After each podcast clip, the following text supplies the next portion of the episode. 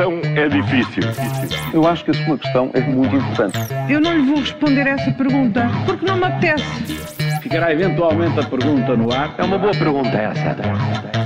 Tudo pronto para uma nova edição do Ainda Bem que faz essa pergunta das manhãs 360. Paulo Ferreira e Júlio Magalhães. Hoje falamos de roupa muito suja, conflitos que continuam, conflitos que se vão resolvendo, eh, mas começamos por, eh, pela TAP, não é, Juca?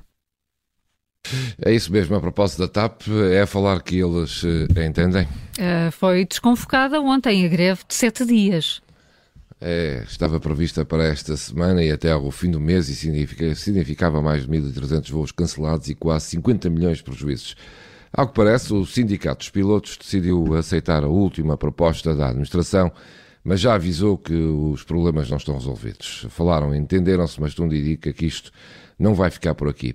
É tempo de as administrações ou da TAP e outras eh, começarem a perceber que o dinheiro deve ser melhor distribuído e que a sociedade e os trabalhadores não podem eh, sempre serem confrontados com ordenados indenizações milionárias para funcionários do topo, ao mesmo tempo que dizem que não há orçamento para melhorar a vida de quem assegura a viabilidade de uma empresa, no caso, as pessoas.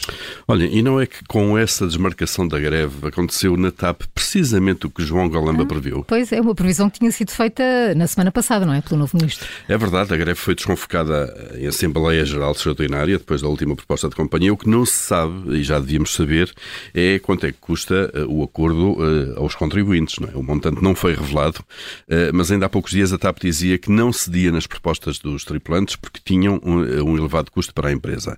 Bom, o que é que mudou desde então, em, pouco, em poucos dias, para que esse custo, que era incomportável, eh, tivesse passado a ser suportável. Eh, foram critérios de gestão ou foram, sobretudo, motivações políticas? Era importante que a empresa explicasse esta rápida mudança. E no que diz respeito aos professores, sindicatos e governo falaram, falaram mas não se entenderam. Uhum. Não será tempo de resolverem este assunto? Não sei, as greves continuam e os transtornos também, não é, Júlio?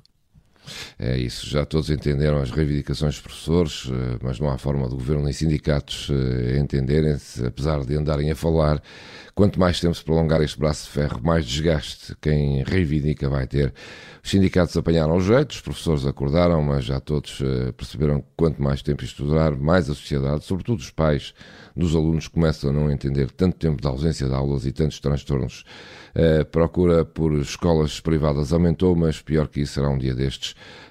todos começarem a achar que o que é de mais é erro. O governo já decide desgastar, tem pouco a perder e eh, pode mesmo apostar nesse desgaste.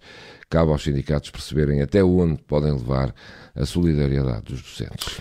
Olha, e quando critica a lavagem de roupa suja, estará Santos Silva a enviar recados, sobretudo para dentro do PS? Bom, é, pelo menos isso foi dito numa conferência ontem à noite organizada pelo PS. É, foi na, na conferência Next Left, aliás, estamos a dar conta dela e destas declarações Sim. nos noticiários, eh, e o tema de, de, em discussão ali era, de facto, a extrema-direita, mas o Presidente da Assembleia da República deixou algumas críticas e conselhos. Por exemplo, disse que devemos combater os outros pelas ideias e não pela lógica de descobrirmos roupa suja uns dos outros eh, isso é muito pouco eh, higiênico e respeitador.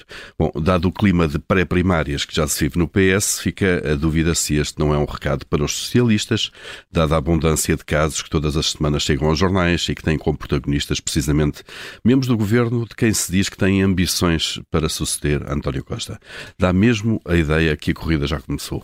Paulo Ferreira e Júlio Magalhães com as perguntas que marcam a atualidade. Amanhã há mais para ouvir. A questão é difícil. Eu acho que a sua questão é muito importante. Eu não lhe vou responder essa pergunta porque não me apetece. Ficará eventualmente a pergunta no ar. É uma boa pergunta essa.